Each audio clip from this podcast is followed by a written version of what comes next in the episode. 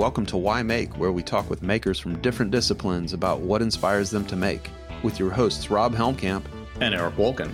If you'd like to learn more about the makers we interview on Why Make, please go to our website, why-make.com. And please help support the Why Make podcast on our Patreon page at patreon.com forward slash Why Make podcast, or the Patreon link on our website. On this episode of Why Make, we talk with artist Maggie Sasso, a Milwaukee, Wisconsin based maker producing maritime influenced installation work. Maggie's conceptual bodies of work examine material culture in relation to our collective past, using comedy and levity to navigate through the harsh realities of modern life. Although Maggie has a background in contemporary craft, including woodworking and metalsmithing, most of her current work is in fiber, resulting from an aha moment she had after raising a hand sewn signal flag over her then home in Kenosha, Wisconsin. Journey with us as we talk with Maggie about childhood plays performed for an audience of trees, studying with her father, maker, and educator Paul Sasso, and even her husband crash testing speedboats into logs. So pull on your life preserver pants as we sail through the vast creative ocean of Maggie Sasso.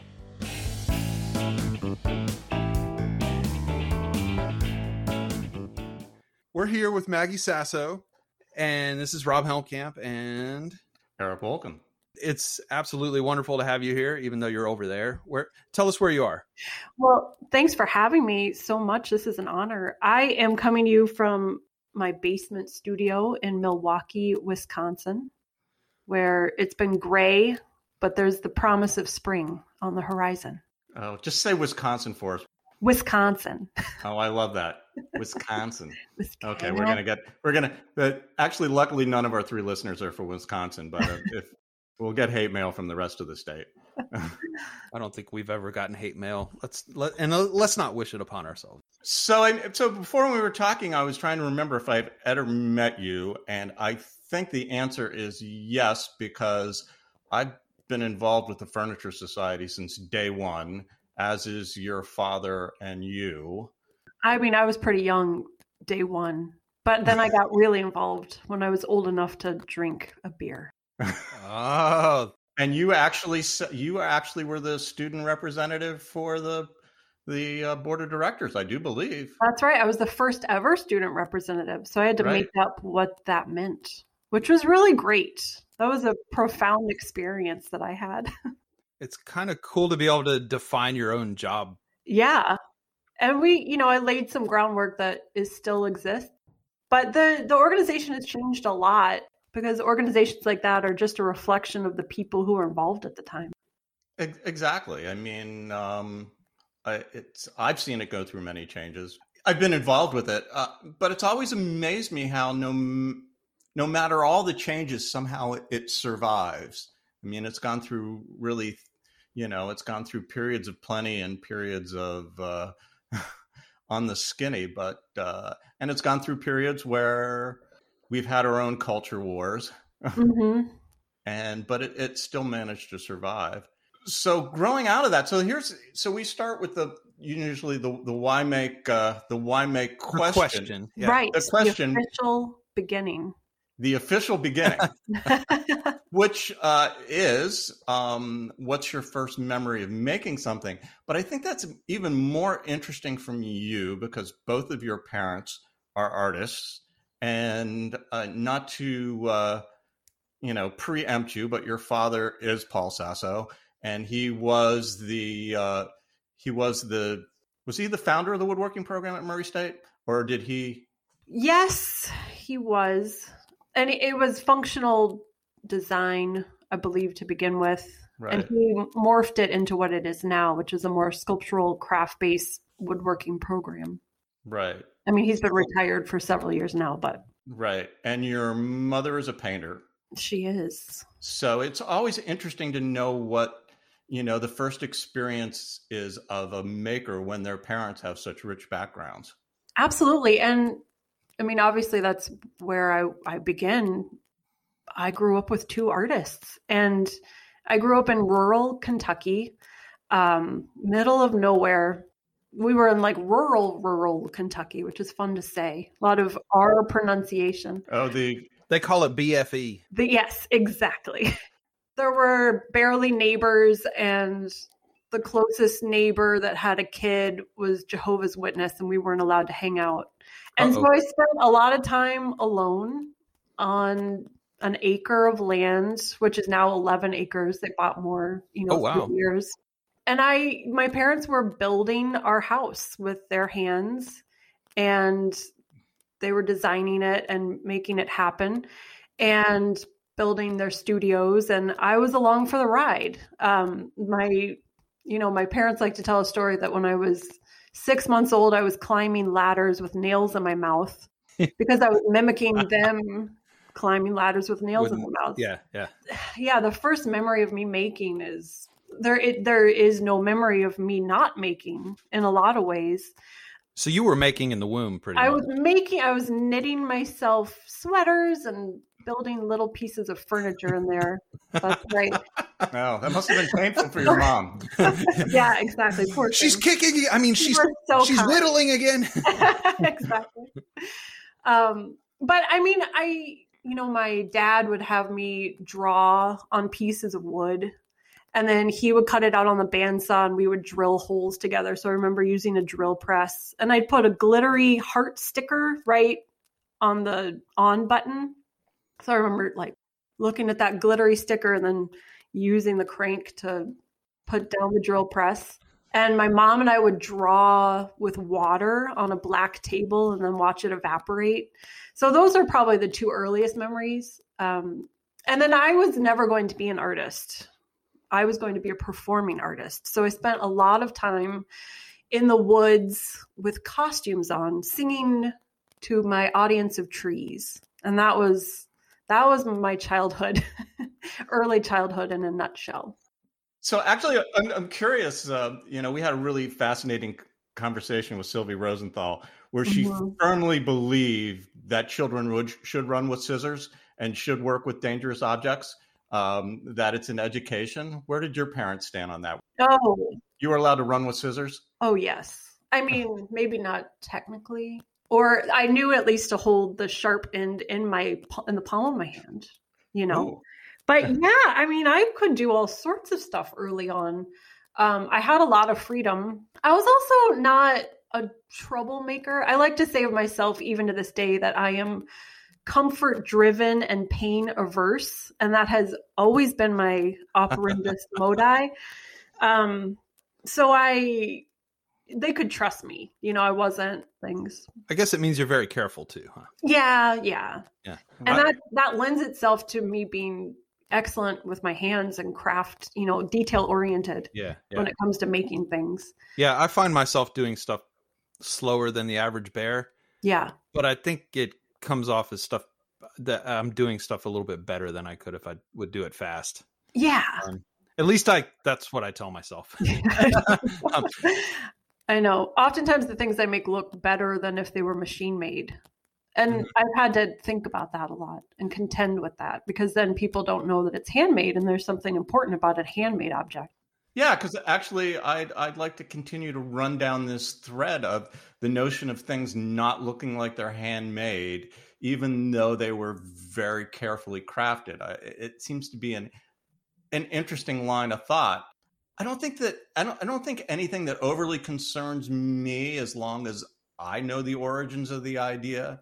Um, I mean, I, I remember once uh, I was in a show at uh, Gallery WDO and I had done these torsos and I made them out of mahogany and I made them out of mahogany because the mahogany was free.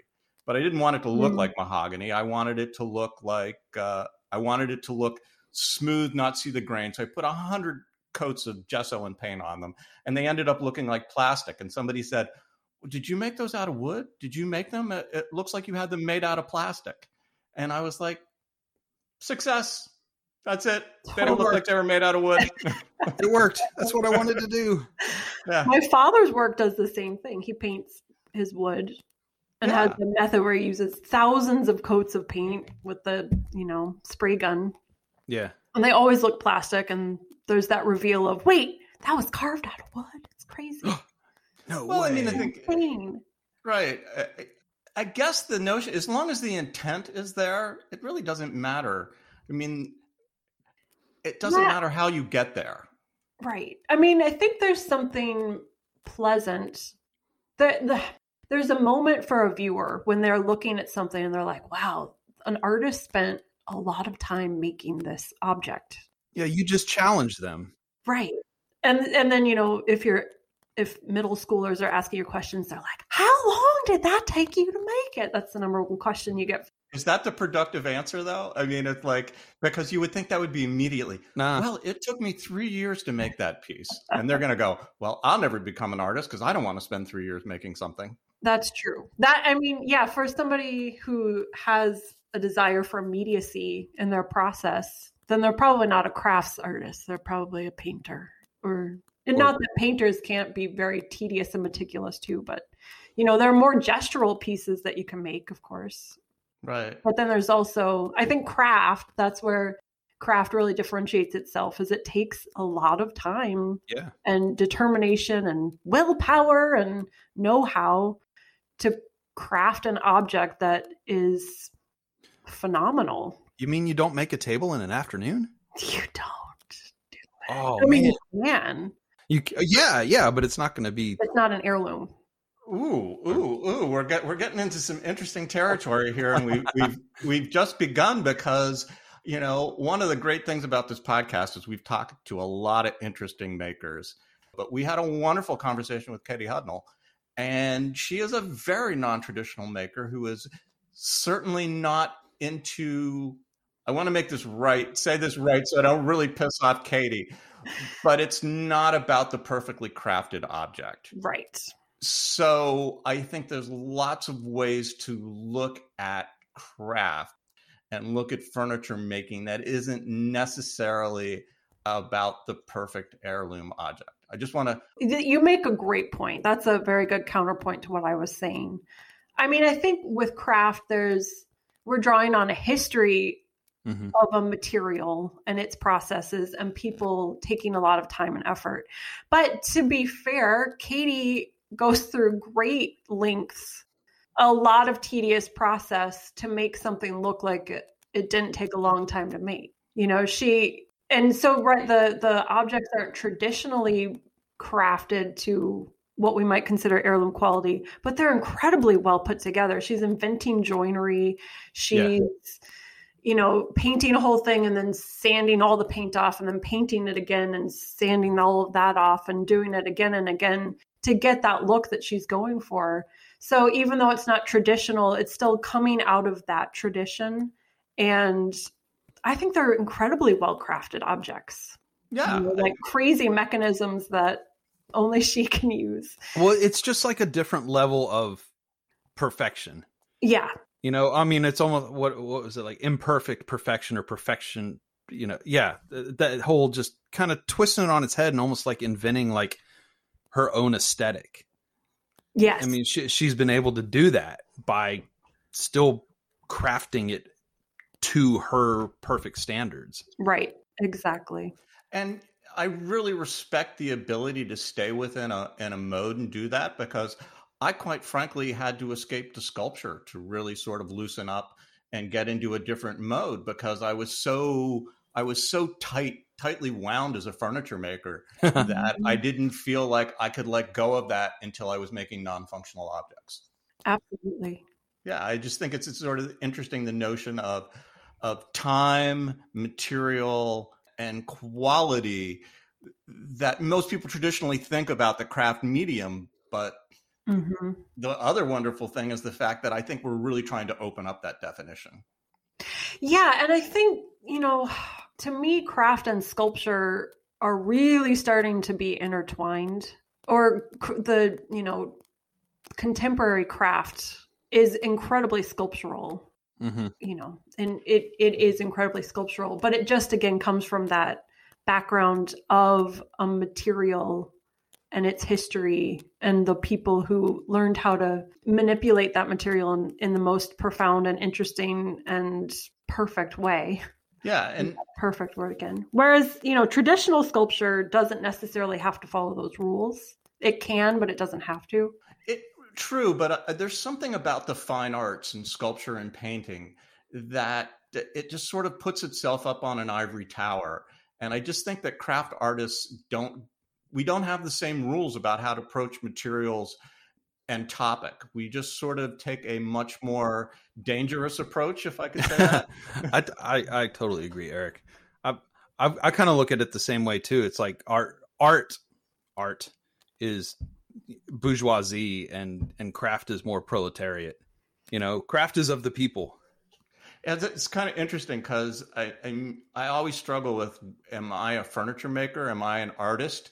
do I have a wood shop behind my house or do I have a studio behind my house? and each one is just so loaded in terms of, well, I have a studio behind my house. Eh, it's just a wood shop. It's just a shop. Yeah, I know. I mean, uh, I it, it looks like a wood shop, but you don't have tables coming out of it all the time, so you're not a mm-hmm. furniture maker. No, I mean, what are you, Eric? well, we're not gonna we're gonna not answer that existential question because we're so, talking about we're talking with Maggie Sasso. well, well, so the so the this kind of leads into um Maggie talk about your your history in furniture and the fact that most of your stuff doesn't look like furniture or is not furniture. No, it's not furniture at all. Yeah, I mean, I so I my father is he's not even a furniture maker, but he is more than I am, certainly. But he ran a furniture program at Murray State University, which is and, and actually, uh, to, just to interject, sorry, yeah. you studied under your father. So I, you know, I was maybe not the most studious high schooler. So when it came time to apply for colleges, I applied to two. Um, I'd taken one technical drawing class in high school, and my instructor was like, You are really good at this. You are bizarrely, I've never seen a student this quite this good at technical drawing. And I think you should maybe look into technical drawing for engineering. And I was like, okay. So I got into Murray State University and sort of signed up for that as a major and took a class. And I was like, God, these people are just not my people. And I went to Murray State because it was free because my dad taught there.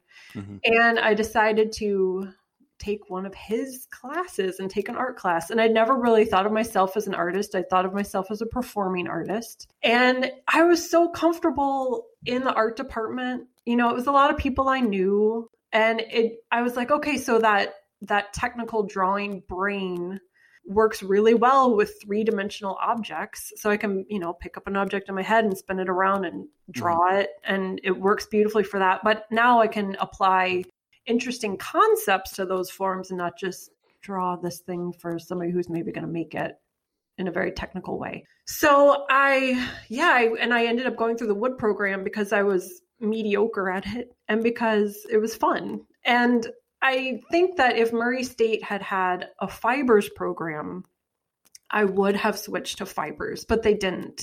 So I, I did metalsmithing and woodworking. And the whole time I was sewing um, because I learned to sew in high school from my mother, mm-hmm. who was very patient with me. And I was quick at, you know, I picked it up pretty quick. And I ended up getting a job at the local sewing store where I was the machine quilter. So people would bring in their quilt tops, and then I would use oh, a machine to quilt them together to the bottom piece, you know, with the batting. And I did something like 600 quilts in a year and oh, a half. Oh my goodness. I, it was a lot. It was a lot. Wow. So in that job, I learned way more about sewing. And then I, you know, applied for graduate schools, um, ended up getting funding at UW Madison mm-hmm. in the woodworking program with Tom Loeser. Mm-hmm. Um, and again, that school doesn't really have a fibers program. So I was well, here I'm going to have to I'm going to have to interject again because I mean it seems like cuz obviously we're going to move on to the whole the whole fiber and textiles thing. Yeah. But you're still sort of you're pushing it to the edges. You're you you could have gone to a graduate school with an excellent textile program. I could have, but I just it like kind of didn't occur to me that I was a fibers artist and I was making stuff out of fabric. The stuff I was making conceptually was very textiles oriented, but nobody was ever like, Maggie, have you thought to yourself that maybe you're a textiles artist? Like, they're just, nobody was having that conversation and there was nobody. Yeah, and you you didn't have that with your that conversation with yourself either. Exactly. Yeah, and I, I you know, there's um that whole concept of representation matters. You know, if you can see a pathway for yourself, then you are more likely to go down a path.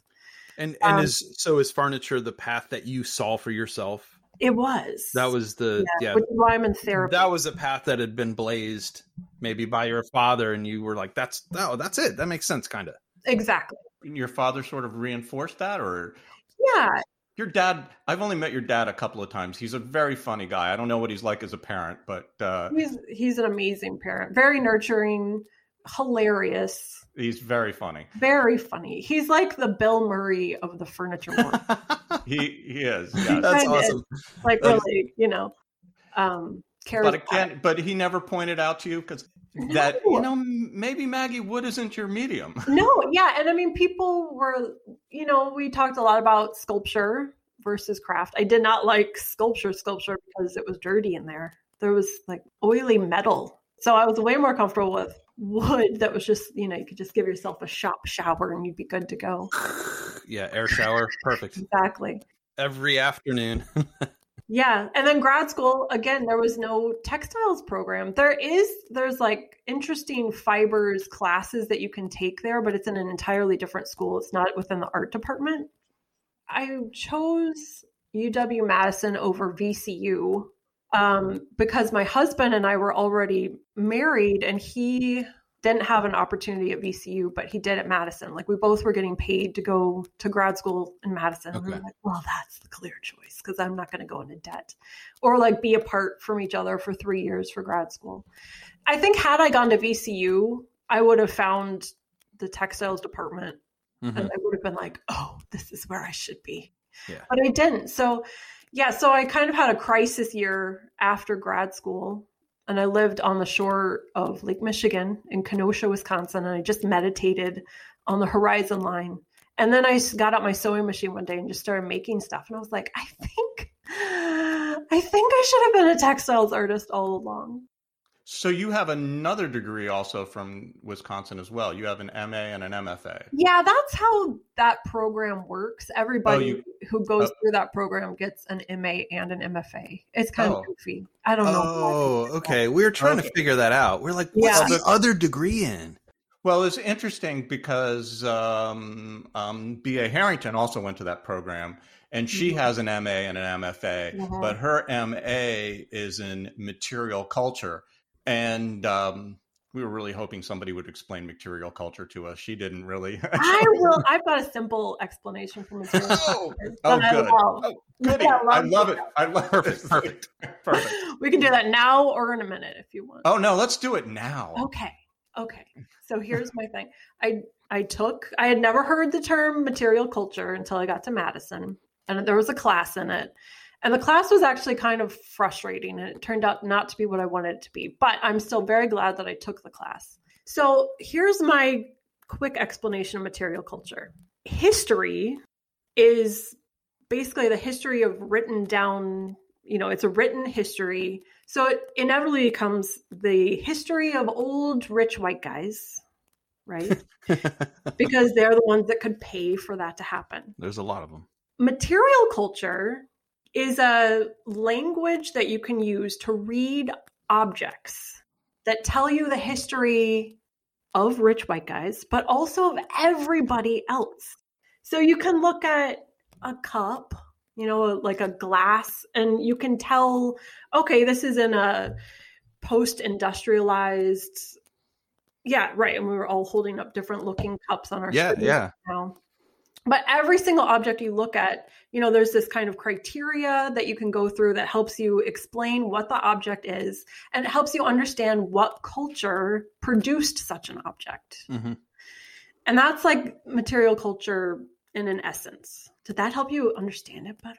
No, that actually was a wonderful and and I don't want to cast shade on BA. No, we, we, we, we didn't so academic, she gets very specific very quickly. She does, and and actually, I, I admitted to her in the beginning of our conversation, I was terrified of her because her her academic background was so off putting. To as what do you refer to us as, Rob? Sawdust hogs, Sawdust hogs.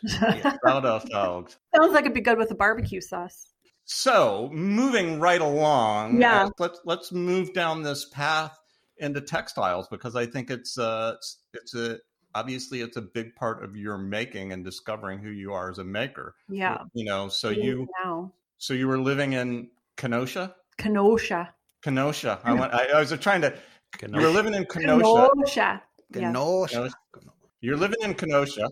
Actually, where is where is Kenosha in the? Uh, it- Uh, It's in between Milwaukee and Chicago, right? Oh. The border. Yeah, it's on um, the Wisconsin side of the Cheddar Curtain, as we say. oh, the Wisconsin side of the cheddar. Oh my god, I've never heard that before. That's fantastic. Yeah, and it was there It on was the side that at the uh, at the the border of the Cheddar Curtain Mhm. that uh, that you discovered what was you. It was working with textiles, which is a fiber, which is wood. Which is what related. exactly.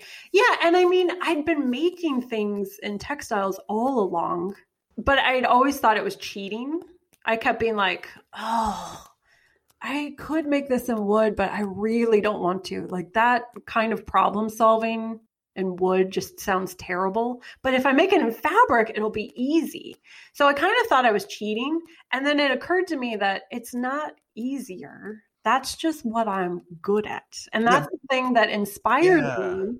That's the problem solving that I want to be doing. Well, that's the language that you speak. Yeah, Like you knew you knew furniture language right. and you knew textile language, but the one that you wanted to express yourself with was Was textiles. yeah. Right. Yeah. And I, I should also say I don't regret a day of my woodworking education Mhm. for a couple reasons. One, the quote from Laurie Anderson, the day my father died, a library burned to the ground. I learned so much from my dad that when he eventually passes, no offense, God forbid, when that happens, uh, he's still alive and very well. But when he does pass, I won't feel like I've lost everything. You know, I I know the some of the things that he knew. I know the tools that he used, etc. And you know how his brain works too. And I know how his brain works. Yeah, so that's great. And then also, it's really handy to know how to make um, things out of wood. You know, I can work on my house. Um, in the textiles work I do all the time, I need to use a woodworking tool or make an armature for something for to hold the fabric in place. And I know how to do all that stuff because of my woodworking background. So I don't regret it. But I felt very liberated when it occurred to me that I'm actually a textiles artist. And that's when I started to be able to explore my world without fear, without fear of failure, and rather coming from a place of profound curiosity. Yeah, what an what an honest thing to say and be able to discover about yourself too. I just want to touch on this notion of uh, fear of failure in wood. I mean, was there something that sort of led you to believe that you were less than successful, or that that your ideas were less than successful in wood? I'm just I I always felt small in woodworking. I mean, I I didn't I didn't have a lot of confidence with those machines. Mm-hmm. They I mean, I do now. It it just took a long time. You know, some people would get comfortable in a wood shop within a month or two. Yeah, and they yeah, just been using the machines. And here I was, junior year of undergrad, still like, um, I don't know if I should to make this cut. I mean, I got more and more confident, but it just felt like it took longer than it needed to. And then I would also make I, I was very married to like the drawings. I would do a sketch and then I would make the thing. And if I made a mistake, it just felt really icky and like I was going to have to throw it away and start over. Were you afraid of making those mistakes? I was afraid of making the mistakes. And I think it was because I didn't know how to recover in that material. Yeah. Now that I'm working in textiles, I'm like, oh, mistakes are a design opportunity. Mistakes are, you know, it's like a, a I got to interject real quick. So our yeah, my woodworking teacher, our woodworking teacher at Haywood Community College, Wayne Rabb, yeah. one of the main things that he used to say is mistakes are design opportunity. Yes. And he told us that time after time after time because yes. there there was you know he didn't want us to be one m- married to the drawing and to but to be flexible and to be creative uh, you know both within and outside of the drawing and and the idea and that was just i mean that was really liberating to realize that it's like oh you could do a miscut but if your apron isn't exactly 21 inches long you could make it a little shorter and change the structure a little bit and it's okay Yeah, that's okay. Right. Finally, I figured out that woodworking is kind of you. You just need to be self-referential in woodworking. Like if Mhm. you cut something to 21 and a quarter instead of 21 and a half, well, then you just cut everything else to 21 and a quarter and it's fine. Yeah, But it was still, yeah, in wood, it just felt intimidating and, um, Mhm. and also I was in the shadow of my father, who was a very successful, very accomplished woodworker. So I would go to the furniture conference and they'd be like, "Oh, you're Paul Sasso's daughter. Cool. You know, are you as funny as he is? Are you as talented as he is?" And I would be like, "I don't know. I am funny. I'm pretty funny. I don't know about talented." you're like i'm shy but yeah he's my dad No. Yeah, it, it, uh, it you were talking about using machines before and yeah, I mean, I, I felt the same way. Like I, I didn't learn how to use a table saw until I turned one on at, at Haywood.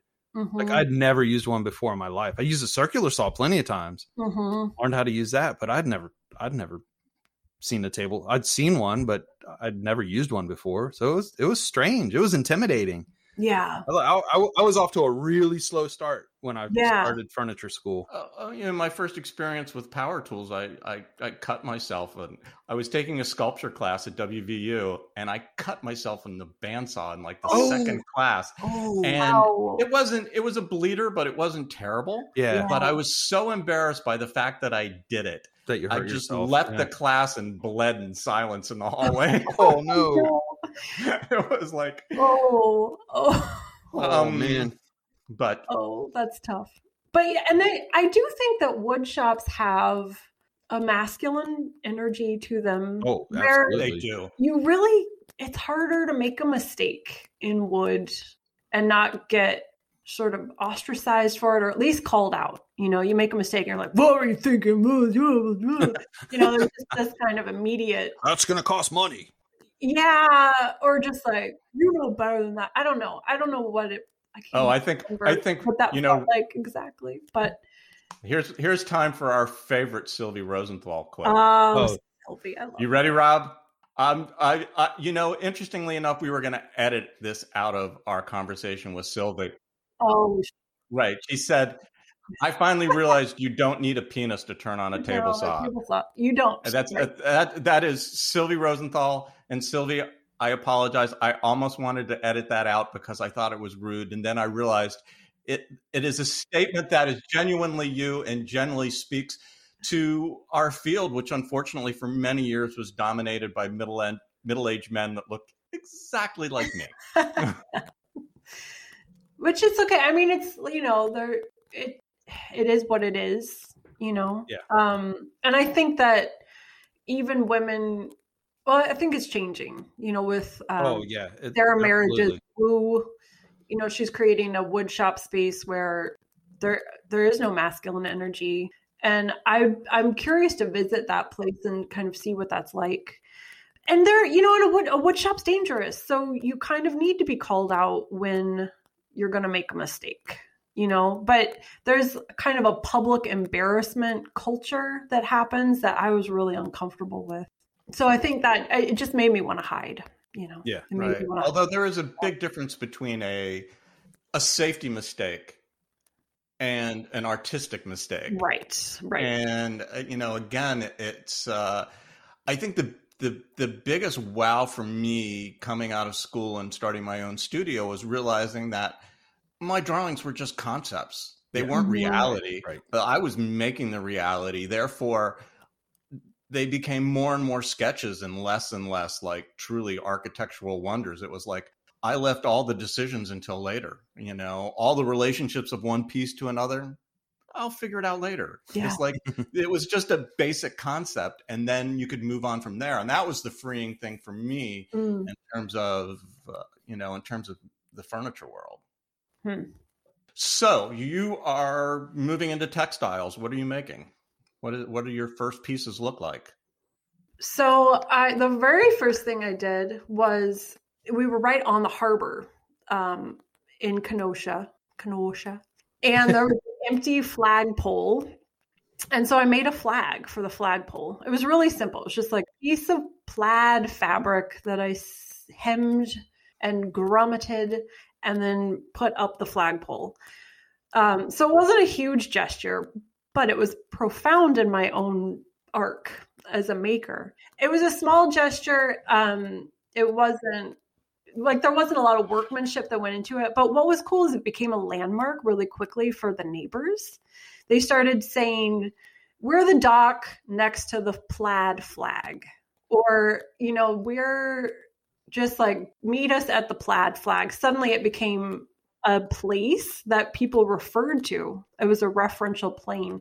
And I was like, oh, wow, that's really interesting. So it just, you know, I made a gesture in a material and all of a sudden it was seen.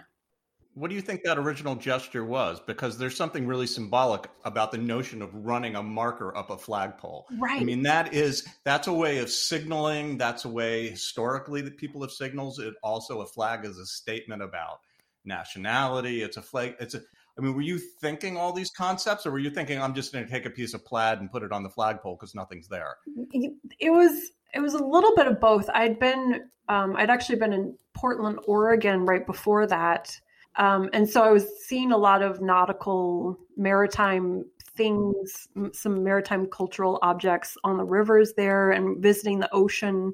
And I had gotten a few books out of the library that were about charting the oceans, and there were all these gorgeous flags that were drawn. So I'd, I'd just been kind of looking at flags. And then Kenosha is, is a very maritime centric city. Mm-hmm. Um, and also, my husband had gotten a job at Evinrude doing outboard engine work. Oh wow! Like, okay, yeah, the engine company. Engines, yeah.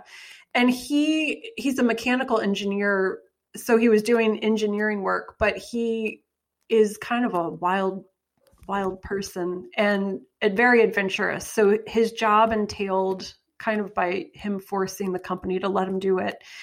His job entailed um, driving the boats, doing like tricks with the boats, running the boats into logs, all of this kind of stuff like really test testing the physical capabilities of the boats. The boats and the engines. Yeah. So the water like water just became this huge part of my life. And so it was it was based on the images but it was also based on me being like how am i feeling about water? Water is kind of a big part of my life. Now i see it all the time. Um and i don't know like flags and water became you know they became the same thing in my mind so i think the gesture was it was intuitive, but it was profound. Well, and, and obviously because it looks like your body of work for the next couple of years all revolves around water and and oceans and and those kinds of themes and it's kind of interesting because when i first looked at your work and didn't really read anything you know i knew you grew up in kentucky but i was like okay she's in murray that's got to be by uh, kentucky lake right and yeah. which is by you know the what is it, the land between the lakes and that yep, whole area. Although in that sense, I mean, I could tell from the maps, it looks like the lake isn't that big. It looks like you can see from shore to shore. You can easily see from shore to shore. Yeah. But I mean, I did spend a lot of time going out with friends on boats and there was always a like the tragic story of the teen who was in the boating accident and died or was in the hospital you know, there was like lots of water stories. Yeah, ev- but every lake's got that, you know. Yeah, exactly. every body of water has its tales. But your pieces don't feel lake-like. They feel no. very open and vast, and that's the difference between a Great Lake and an ocean to me. If you can't see the other shore, you right. get this notion of vastness. You get this notion of this large open space, and the beauty of a large open space is that you can sort of create, you can visualize what you want in that space. Oh, Eric, you've just nailed it. You've nailed everything that I love about the Great Lakes and ocean. It's nice. It's always great when you make work and then somebody can read something that can read into it in, in such a profound, succinct way. So I appreciate that. Right. um, but yeah, I mean, in my work, I've always liked a lot of space around the objects. And I've always been interested in creating immersive installations. And that was from the earliest days of making in the woods when I would do plays for the trees. I, I it all had that kind of um, space and immersion and almost film like quality to it in my mind. So the looking out at the Great Lake um, without the waves, even. I mean, there are small waves, but it's it feels like a just like a blue horizon line. Yeah. And all of a sudden, my mind was able to kind of fill in those spaces. Um, and then I, you know, I was looking at maritime culture, which is material culture, mm-hmm. and I was able to start assigning meaning to that vastness. And what I'm often getting at in my work is that sense of the uncanny, you know, the the supernatural or spaces that um, you're suddenly in that are kind of uncomfortably empty. And it's it's honestly to do with life and death um, most of the time. It's important to remember that we're animals and that we assign meaning to our lives um, and we kind of construct narratives and go along with our day to day. But at all times, there's a body of water like Lake Michigan that can so easily kind of ruin us. Oh yeah, yeah. And we're water's powerful. Water's very powerful. Yeah, exactly. Much and, more powerful than we are. Yeah, yeah. And we we have to get in a mindset where we forget that we're so vulnerable, but it's always there. And sometimes we have moments in our life where suddenly we're faced with that. And it's those moments that I think about when I'm making my work.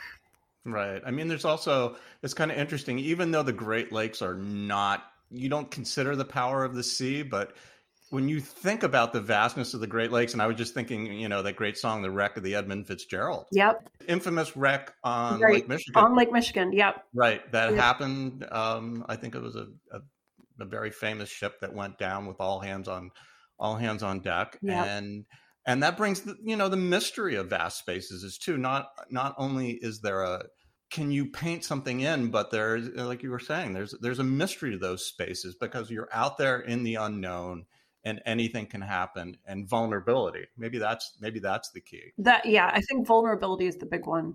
Yeah the um the winds can shift really quickly on lake michigan. Mm-hmm. so that's why it's one of the most lake wreck ridden or boat wreck ridden lakes um certainly in north america because it's just an incredibly dangerous yeah. body of water. Right and it looks pretty you know like from a distance it looks cute and it's but then you kind of like imagine yourself getting out there. Most water looks really really nice and neat and cute until you get in it and you're like oh those waves only looked like four feet tall and they're eight and exactly. i just got bowled over by them exactly yeah yeah. exactly.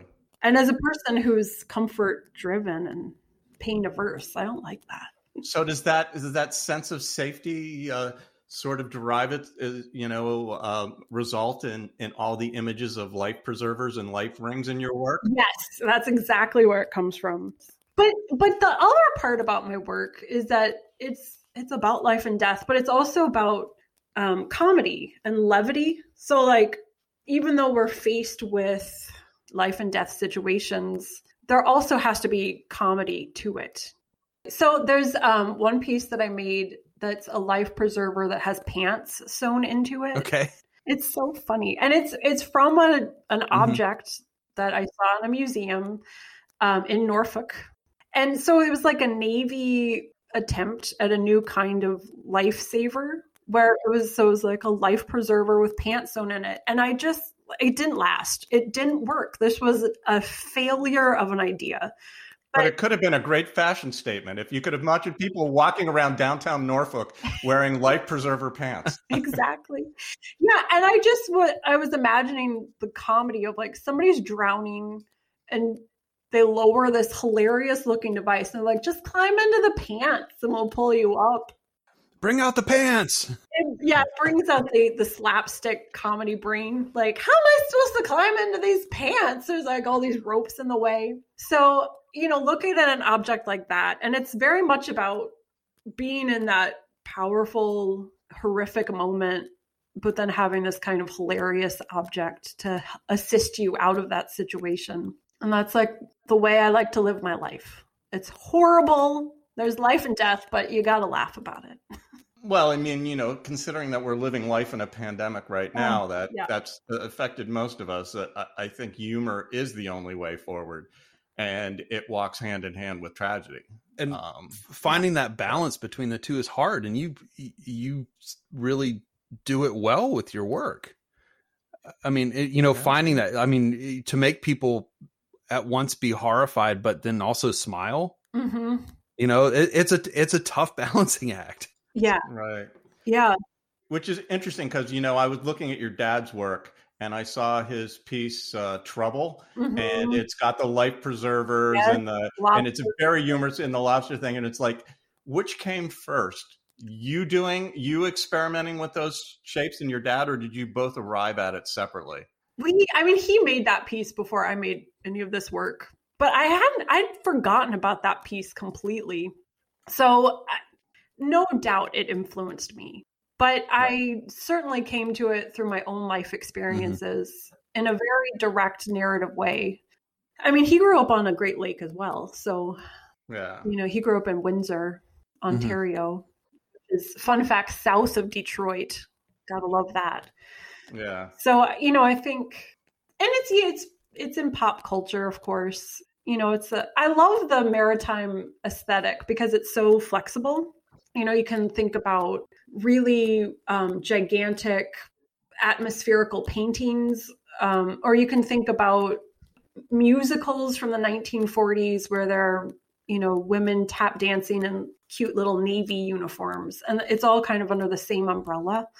So i love exploring that aesthetic and it's also been the source of narratives since the you know the beginning of time, and some wonderfully fantastical narratives. You know, uh, you know, thinking of Jules Verne and Ten Thousand Leagues Under the Sea, and all these sort of wonderful things, all based on the mystery of the ocean. exactly but then that intersects with stories into shanties and songs and you know i mean and all that is within like a, a narrative and telling stories about this giant blue monster that takes up 71% of the earth. You know it's like it's like but it's not a monster it's also life. Absolutely. Right, and obviously, narrative is a big part of these pieces. huge part of these pieces absolutely. Yeah i mean everyone has a story behind it that's a personal narrative of some sort like my husband running boats into logs. Um, and there you know there are sadder stories too. Um, there's my i don't know if we want to go into this story or not the sad story of my neighbor. I mean we can because i mean even just you mentioning it i mean it's obviously had some effect on you. Yeah it was a, it was a pretty profound moment. Um, so we had this amazing neighbor named fred and he we like to joke that he was the one that taught us how to be a wisconsin neighbor. Mm-hmm. he would always be out there with a beer for us when it was time to now, shovel now this is where maggie in in, in madison This is at my current my current home in Okay. Milwaukee. So we moved into Milwaukee. Um, about we spent a year in Kenosha and then moved to Milwaukee for my husband's job, and bought a really cute house on a really cute street. Mhm. And our really cute across the street neighbor was Fred. And he um, had been a car mechanic. He was retired and he wore coveralls all the time. And he was always outside doing some sort of adorable maintenance for himself, but oftentimes for the neighbors. Um, he would bring in our trash cans if we hadn't done it quite in enough time. And um, he would shovel our driveway for us with his snow blower. He was just like such a sweetheart. And he always had kind of a skip in his step and a funny thing Yeah. to say. Um, and one day, it was winter solstice 2013, and my husband and I were outside and we heard a banging noise, and I thought it was a ladder that had fallen down. Um, but we just kind of went about our day. And then I went out to salt the front sidewalk. And um, our other neighbor, Mike, who we'd never met before, he was there and he was saying, I think we need help. And I looked over and I saw Fred, and he didn't look Mhm. right. He didn't look right at all. Um, and I was like, stay right there. I'm going to go in and get my phone. So I ran into the house to grab my cell phone and I called up to Ben, my husband, and said, Something's wrong with Fred. I think he's had a heart attack and broke his nose. I can't tell. He's bleeding. And Ben um, who's pretty good at first aid, went running out of the house. I looked for my phone and grabbed it. And by the time I got out, Ben was right next to him with our neighbor Mike, and he just said, "Don't come any closer. He's he's he's dead." So he'd shot himself in the head, and oh. it was really it was really tough. Um, and Mike, as it turned out, was his next door neighbor and best friend. They'd been best friends for 50 years. And so it was very mm-hmm. visceral, right? Like I'd never seen a dead body yeah. before. And when something like that happens, you end up asking yourself so many questions. You know, you end up creating narratives for that person. Um, and it was incredibly yeah. sad. Um, and then luckily, because we were so bonded with Mike at that point, um, that we got to hear the rest of the story. Had had that happened and that we never knew anything, it would have been really tough. But he he left everything to Mike. Um, so we got to go into his house and see what his house looked like. Um, it became evident that he'd done it very purposefully on solstice. He was reading philosophy. Um, he was reading mm-hmm. Nietzsche. So he had a book open to a specific page. So it was more poetic than I initially thought. And in the end, I'm I'm somewhat honored that he allowed me to be part of that process. We still don't know exactly why he did it. Mike thought it was because he ran out of money, which is so sad because everybody loved him so much and we would have just given him thousands of dollars to stay alive. Um, but, you know, he made his choices you know, maybe it was a terminal illness that he hadn't told anybody about. We really don't know, but I I did get to start to see the beauty in it.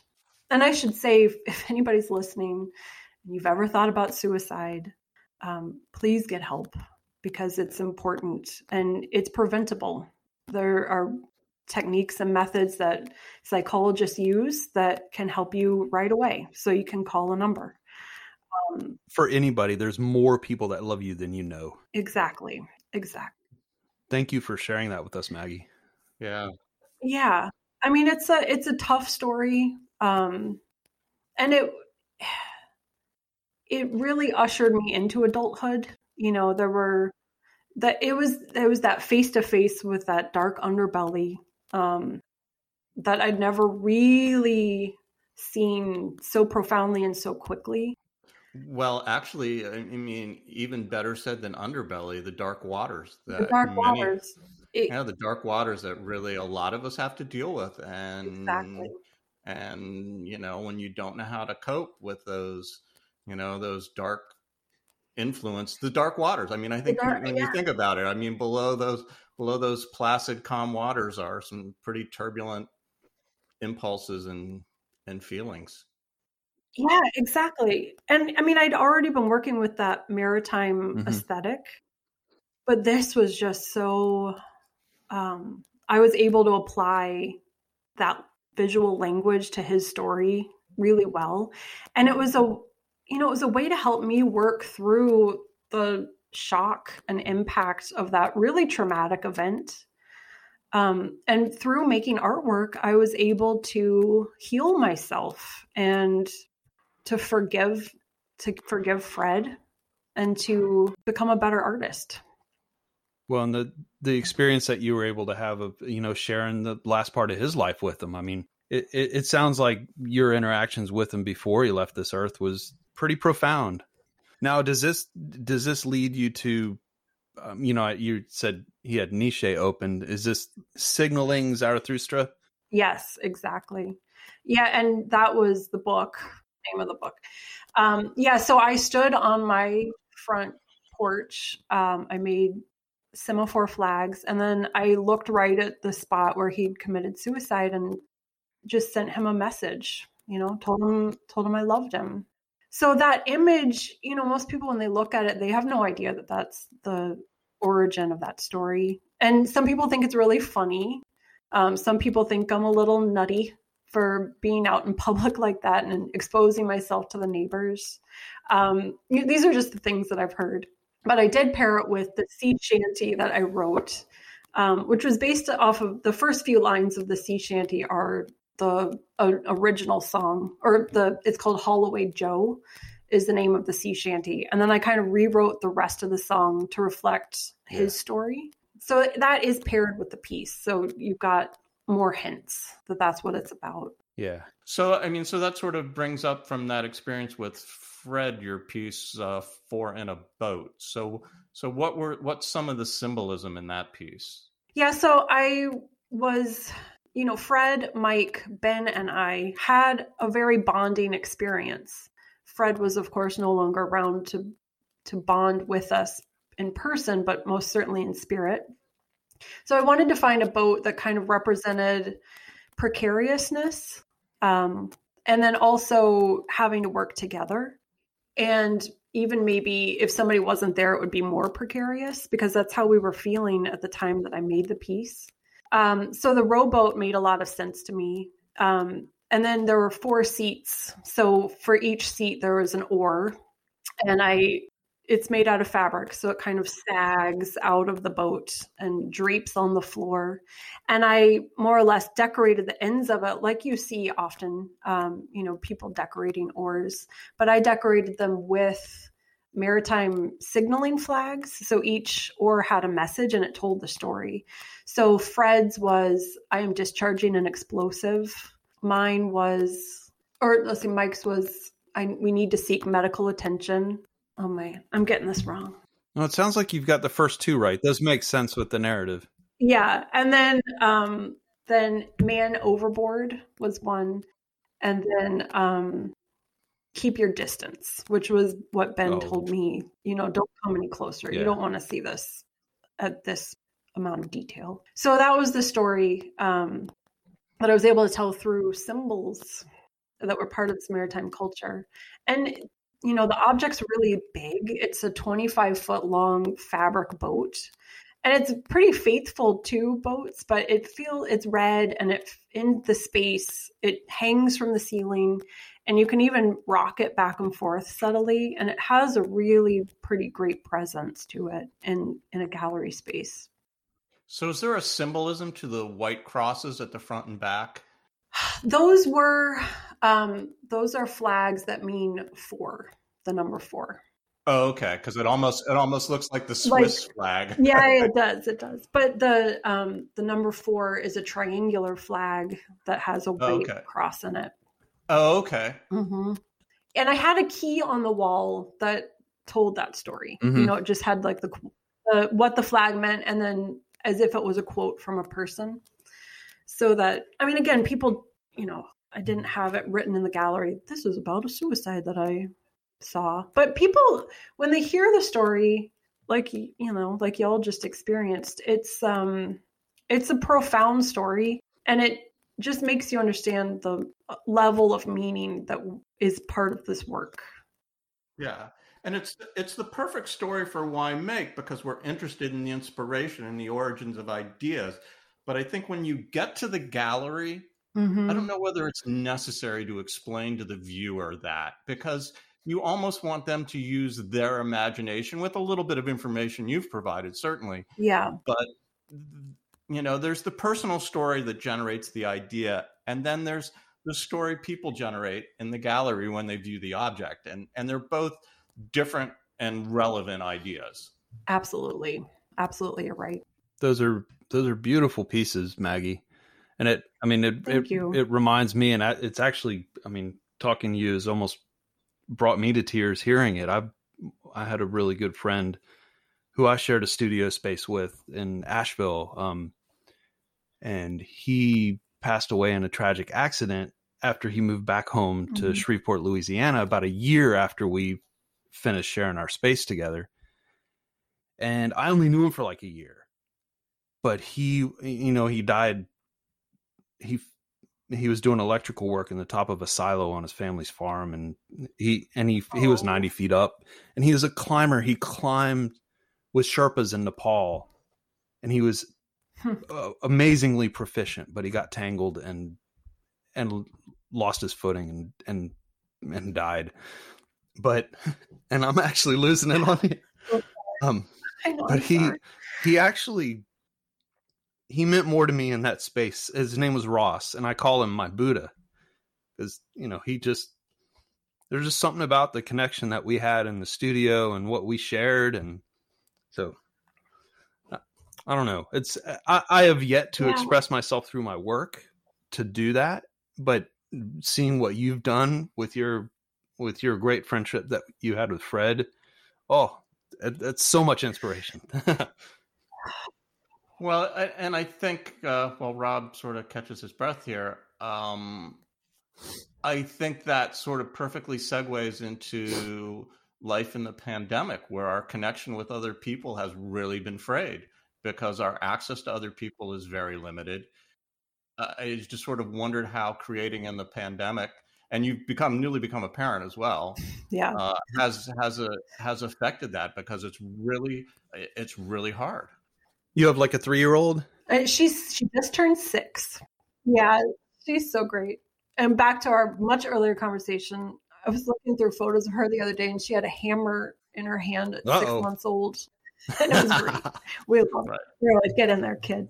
She, Right. she's a maker for sure. Furniture or textiles? Oh, all the things, but Jack jack of all trades. yeah, exactly. It's the, the through line between you and your dad and your child. Yeah, absolutely. Having a kid this age, um, I think was it was extra tough. I mean, I think it's been really it's been very hard for everybody. She was just getting to where she was going to school all day. And then she wasn't. And then she was back home. So my husband works full time um, as a mechanical engineer for Milwaukee Tool, which is a really cool, great job. Um, and then I I was working at Milwaukee Institute of Art and Design running the textiles lab and then decided to quit that job to pursue my studio practice full time because I needed to rent a larger studio space. And I was like, man, if I have this weird little job that I love, but it doesn't pay well and it takes up all of my extra time, if if I don't like quit this job and really pursue studio full time, I'm never going to get a chance to do it again. Or if it was kind Yeah. of feeling that way. Just feeling like it was time. It was time for me to leave that job and get a big girl studio and do this thing. and so I made that decision January 1st. And then by yeah, March 13th, wow. it was back home. So I went from having six hours a day to go to my studio to having zero hours a day to Mhm. go to my studio, which was really a big pill to swallow.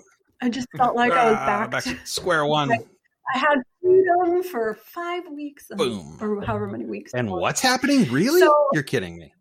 And then she's just back home. She's a great kid, but she's very energetic, and she, I have a hard time concentrating when she's around because she's she wants to be fully Right. engaged, which is wonderful, but also exhausting. And I have very little space. I need a lot of space in my brain to to mm. make work in my studio. Um, and I'd also gotten an opportunity to re-exhibit a piece That's always fun. I've done that a few times too. yeah, yeah, and it was it was originally made indoors. It's a one fifth scale um, model of a lighthouse here in Milwaukee. Yes, I've. Uh, this, uh, there's a. I'm looking at a picture of it right now. Yeah, it's so it's sixteen feet It was- tall. Right. It was a, was it was originally in your show Too Much Sea Amateurs. Yes, too much sea for And- amateurs, right? Oh, Too Much Sea for oh. yeah, yeah, yeah. Oh, okay. I I've left out the word for. Too much sea for amateurs. Yes, duh. which was a And- quote from a sea captain about people going out into Lake Michigan and getting into trouble. Okay, that Like, makes sense. too much for amateurs. Stay on the shore. Um, so the, this is this lighthouse piece, and I made it for the indoors originally, and then somebody from Sculpture Milwaukee, which is an a very well renowned international exhibition that just happens in Milwaukee, Wisconsin. It's an outdoor sculpture exhibition, and they were like, "We'd like to show this piece outdoors," and I was like, awesome! Oh i've got so much work to do. So i had to like work my husband and i because he's basically my studio assistant at all times.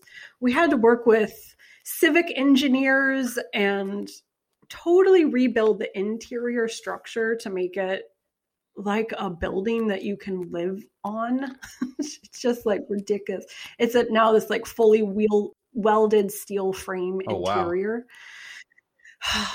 interior. and so But it's still mostly fabric, though. The the exterior is the fabric, exterior is 100% fabric. So you have no but uh, weather resistant fabric. It's it is weather resistant fabric, and it was great to see it outdoors because the wind interacted with it, and it was Oh. gorgeous. It was really it was quite lovely, but that Is it built out of sailcloth? it was not sailcloth. It's more like a tent Mhm. material, Something Okay, like water- Dacron or very something like waterproof. yeah, waterproof. Yeah, yeah. It's got like a a plastic backing, basically. that's great. Um, but we I spent the like every spare second I had during the first nine months of the pandemic working on reworking that piece and experiencing the trauma of the pandemic. So I mean in a lot of ways I was glad to have something to work on. Um that it wasn't new, but it was also kind of frustrating to be spending so much time and not making anything like any steps forward. It felt like it was all steps back in a lot of ways. Um, but that piece finally got up, and we found a child care situation for my kid. She's in like a micropod camp where they wear a little mask. That's where she is right now, which is why I could be at home to do this. Um, but she is gone now three hours a day. So three hours a day, I go to my studio. And um, I had a couple of exhibitions lined up that got canceled because of the pandemic and have yet to be rescheduled. And so I, but I started making without an exhibition in mind. And it's the first time that I've ever done that. And I actually love it. I'm It's kind of kind of freeing, isn't it? so freeing. The interesting thing about the thing I love about making an exhibition is that whole notion of being given a deadline. It just makes everything seem more immediate. Whereas, like, I'm working on this piece, doesn't matter when it needs to be done by, Yeah. it'll never get done. Right. right. I know. And that's how I've always worked. Like, if I didn't have an exhibition coming up, I wasn't making anything. And I just read an interesting quote. I'd have to look up who it was and what the actual quote was. But the, the gist of it was you don't have to be making work all the time to be an artist that's contributing. Mhm. You know, like you as you're as an artist, you're touching people, you're showing people a slightly different way to live. Um, so you don't always have to be producing but um, oh, there's the but. but but when you're not making anything that's not good either so exhibition deadlines were like the only reason i made anything for several years and then just recently i'm like well i've got all these textiles techniques that i've never really explored i'm learning weaving Oh, fun. I've been doing it for a couple of years now, but there's so I mean, you can spend a whole lifetime and not even begin to explore all the weaving Mhm. techniques. My job at MIAD running the textiles lab almost felt like I had the job for 4 years and it kind of felt like a textiles undergraduate degree since I got my grad degree in woodworking. And so I was thinking of the, this year and the next few years as like my graduate degree in textiles. Just that time and space to explore the processes and to explore the concepts that are relevant in the field um, and the history. And uh, so that's kind of what I'm doing right now. Um, well, that sounds fascinating, Maggie, and it was a thrill to have you on Why Make. And Why make? why make? Like, why not? exactly. Why not? You can listen to Why Make on Stitcher, Apple Podcasts, and Spotify. You can also grab our RSS feed or direct download from our website, why-make.com. This episode is currently brought to you by the Holy Pockets of Rob and Eric. Please help us build our creative funding base at Patreon. Patreon.com forward slash why make podcast. You can also find us on Instagram and Twitter at, at whymakepod. This episode is recorded on Squadcast and edited by us on Audacity. Thanks for listening.